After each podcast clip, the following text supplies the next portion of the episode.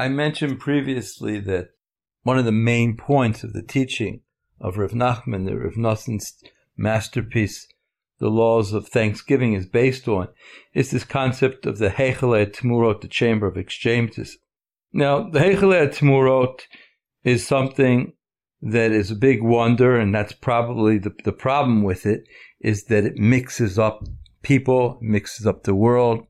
It was created on the first day of creation when Adam and Eve, by listening to the snake, allowed the power of imagination of the animal mind to come into their mind.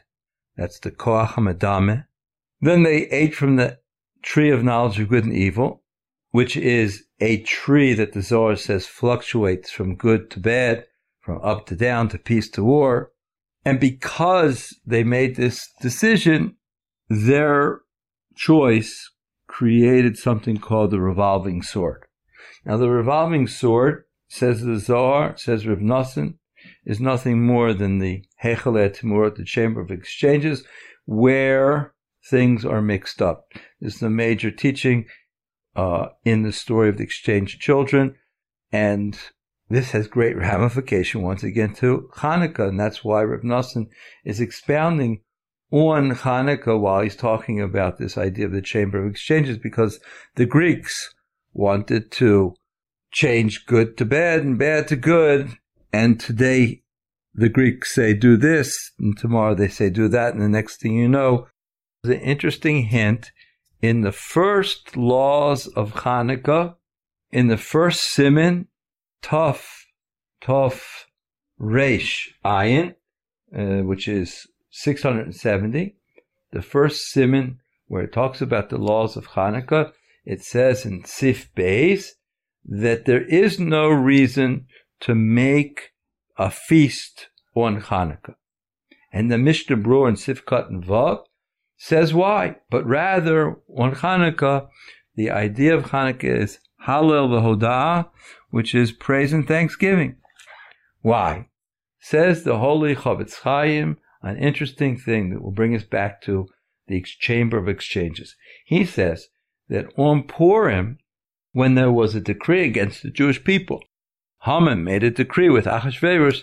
Their decree was a decree that had to do with the bodies. They wanted to kill the Jews and they didn't care about converting them. Even if a Jew would convert, they wouldn't receive conversion. That's not what they were caring about. They wanted to destroy the Jewish people. Now you might say that being destroyed is much worse than converting, but it's not true. Because when a person gives up his life and he doesn't give up his beliefs, so he hasn't blemished his soul. And eternally he will be rewarded for the fact that he stood up against this decree. And therefore, when the Jewish people were saved from this decree, the way they celebrated, says the Chofetz Chaim, was specifically through a feast, which is pertinent to the celebration of the body.